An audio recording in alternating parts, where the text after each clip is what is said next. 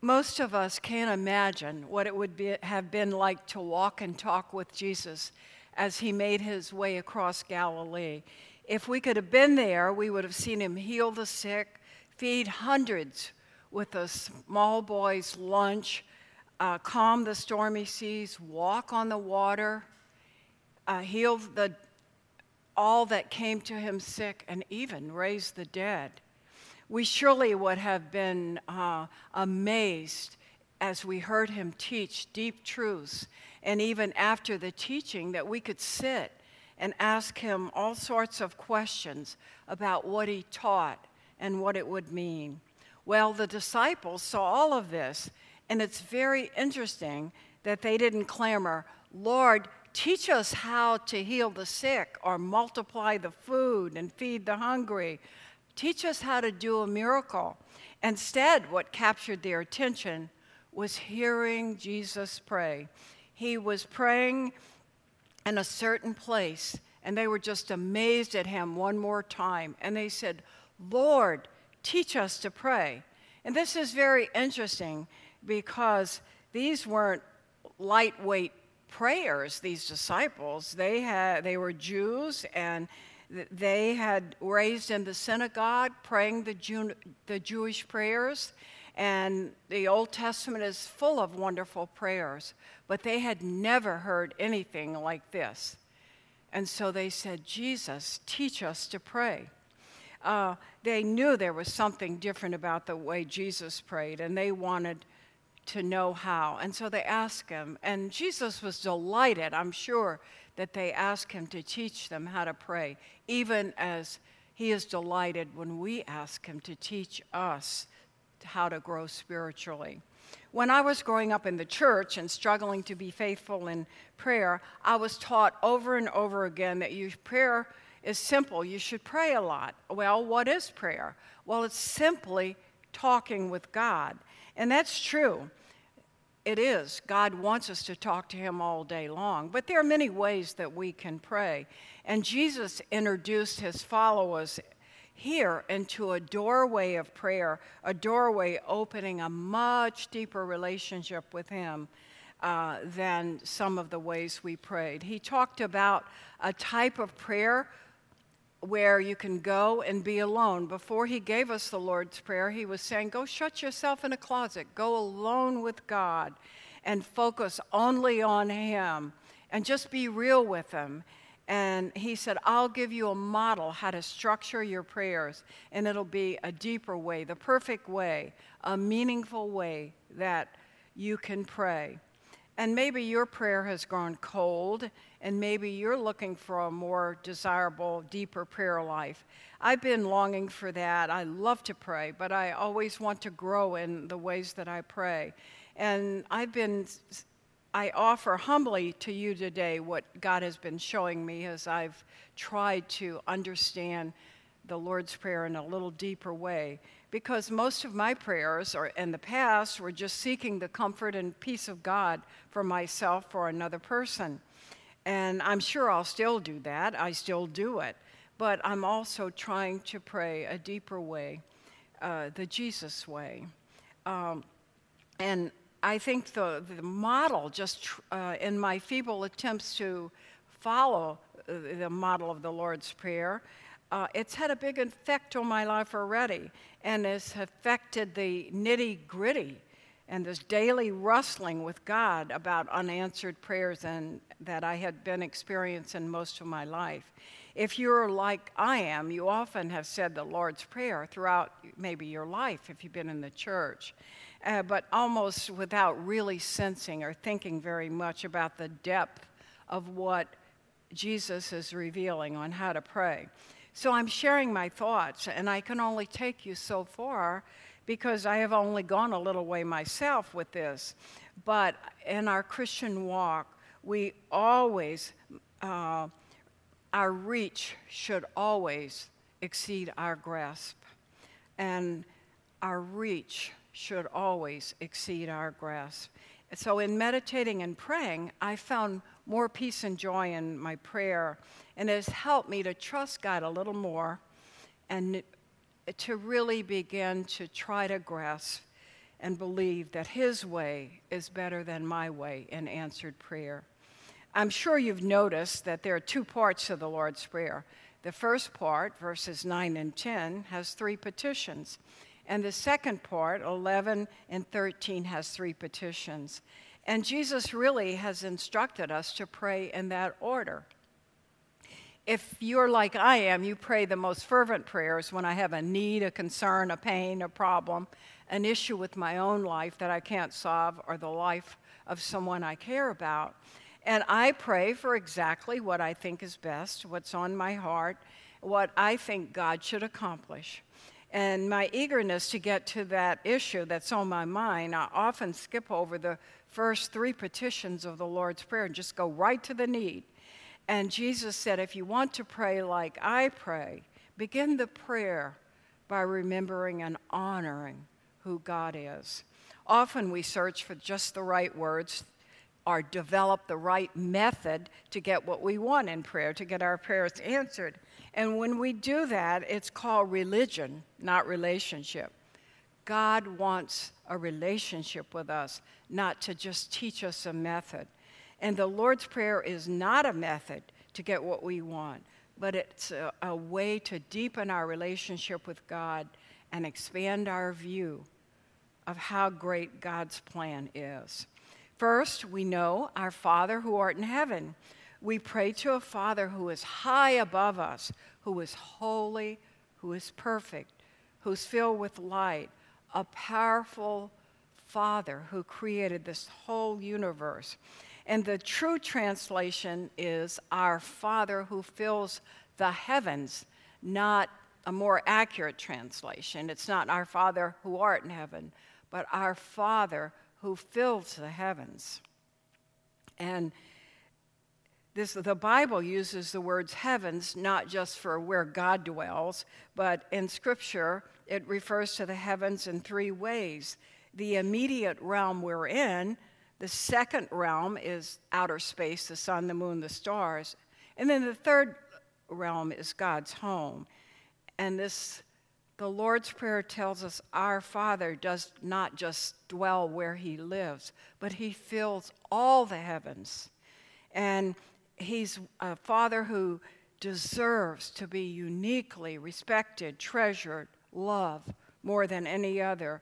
A Father who existed and ruled the world before I was born, before you were born, and He'll be here after we're gone. A big, eternal God a God of all the heavens who's invited us to call him Father. He's invited us into his kingdom, his eternal kingdom, and he loves us, and he always has our best interest at heart. And he's intimate, tender, caring, but a father who has all authority over everything. And to stop and to think about that the next petition is, Hallowed be thy name. Martin Luther said we need to warm our hearts before we go to prayer, and that's often true. Our minds going in a million different directions.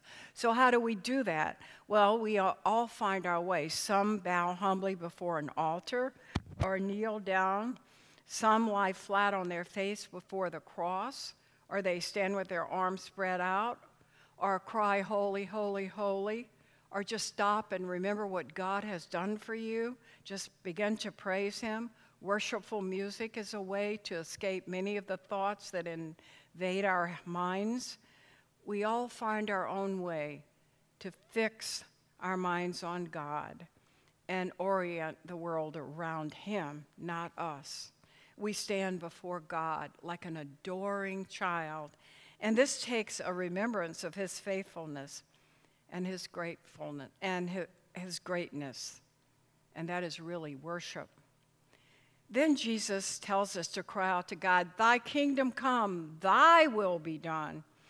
And Jesus said, Before you get to your own agenda, let's stop and think how great God is and how holy He is and surrender to Him and surrender control of our little kingdom, our little world, our strong wills, our desires. And often we jump ahead and try to convince him to come into our kingdom. We don't want to go into his. We say, uh, come into my kingdom and do my will. And he wants us to trust him and be more committed to his will than our will. And he wants to give us the very best. And he knows what's best. We don't. He also knows who we are, though, and what we want. And we must trust his sovereignty. And the prayer is, Oh, Father, I want to live in your will, make a difference in your kingdom, and the kingdom which is eternal and existed before me and will be here after me. And I only see this much of life. You see the big picture. And so we talk and listen to God to see what we can do together, be part of the same team to make his kingdom visible here on earth. When we humbly, humbly put ourselves under his lordship in prayer, his sovereignty, you know, we are immediately rewarded without even the prayer being answered because we receive his peace and a certainty that whatever happens, it's going to be all right in life because he loves us and he can see the big picture. Then we're ready to get to us for the needs that we've been wanting to, that, that we want to be met in our own lives. And we have a different attitude about that. So the first one is give us this daily bread, our daily bread. Give us this day our daily bread. Uh, this is our earthly provision and recognition of who He is, and in recognition that we're totally dependent upon Him for our daily provisions. Daily bread comes from Him, and our fear, our unbelief, our entitlement is suddenly replaced by gratitude. And we recognize and remember we didn't earn all this. He gave us the ability, the very breath of life, and the very day to do the things that we do in the abilities. He's provided our lives and our daily bread through His goodness and His grace. And He's present today, and He provides today what we need today. He, we can't get the assurance of what He's going to give us tomorrow because He's the eternal now God. God is present in the now. And then the hard part we pray, forgive us of our debts as we forgive our debtors. And this is the rec- recognition of His grace, His holiness, the perfectness uh, of who He is. And that causes us, along with the worship, to really know who, who we are and to remember we are imperfect, we're sinners, we're saved by His grace. And then in Lamentations 3:22, we're told it is only God's mercies that keep us from being consumed because of our sin, and he remembers that we are dust. Our sin is so great, if it was not for his mercy, we would all destroy ourselves. But he remembers that we are but dust. So we just stay on our knees until we uh, know that we're forgiven. Sometimes that takes time. And then, because we sense His great grace, we can extend forgiveness to all those around us who are imperfect as we are. I don't think it's psychologically possible for us to know God's grace, truly know God's grace, and we can know about it but if we really know it in our own lives and the forgiveness, it's really almost impossible to be hard hearted toward others. The other day, I was really mad and unhappy at something someone uh, close to me had done, and, and I felt my heart getting hard and, and my spirit becoming judgmental. And suddenly the thought came to me, and I think it was God where would you be without my forgiveness? Can't you extend a little of yours? And so, we, as we receive the forgiveness, we can extend that in the same manner God has forgiven us to others. Then, as repentant people, we can pray, Lead us not to temptation, but deliver us from evil. As someone said, God doesn't have to lead us into temptation. We know how to find that ourselves. Uh, d- d- but he said, Deliver us from evil. And this can be translated, Deliver us from evil or deliver us from the evil one who's behind all evil. And this means that God, you are my Father, and I'm in your kingdom. I want to do your will. It doesn't mean that, oh, God, forgive me. I can just ask and you forgive me, and I can go out and do it all, the same thing over and over again. We're not emptying our sin bucket so we can fill it again because we know we can be forgiven. That's called cheap grace. And there's nothing cheap about the kingdom we live in as Christ followers. Christ gave his lo- life for our sins. And also, uh, uh, the trials and tests of life can really tempt us to sin. And this prayer acknowledges uh, the feebleness of our human nature and it gives us a no confidence in our own abilities because through any trial or test, God gives us a continuous provision for every need, no matter how dire. You must have seen that. He doesn't maybe take away the problems, but He puts the right people and the right things and the right encouragement to help us through. And so we end the prayer with Thine is the kingdom, power, and glory forever. And this is not in the original manuscripts, but it's a great addition because it declares how, to whom, and why we're praying. We're saying, God, you're great, you're all powerful. I surrender and I declare my dependency upon you. You have it all, and the more I surrender to you, the more I want what you want. And the ending statement declares that God Almighty has invited you to call him Father, and he knows what you need before you ask, and forever and ever that is true. This model that Jesus taught us works because it moves us to a place where we know we're not God and we're unable to see what God is doing in the broader context of the kingdom to which we belong and in which we serve.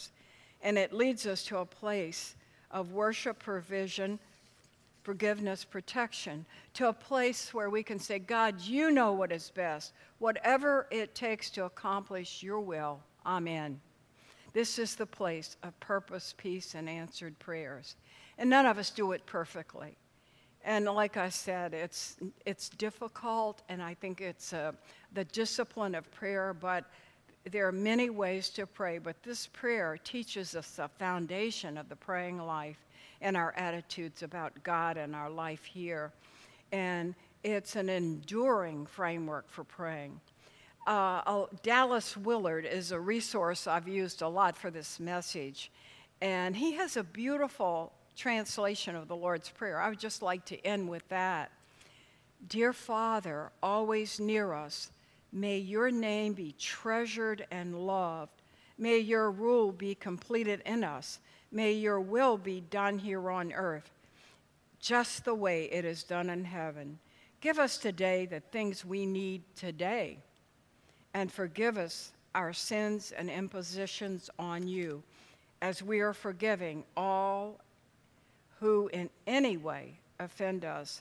Please don't put us through trials, but deliver us from everything bad, because we know you are the one in charge, and you have all the power and all the glory is yours forever, which is just the way we want it. And if your nerves can take it, you might occasionally say, Whoopee! I just imagine God Himself would not mind. Let's pray.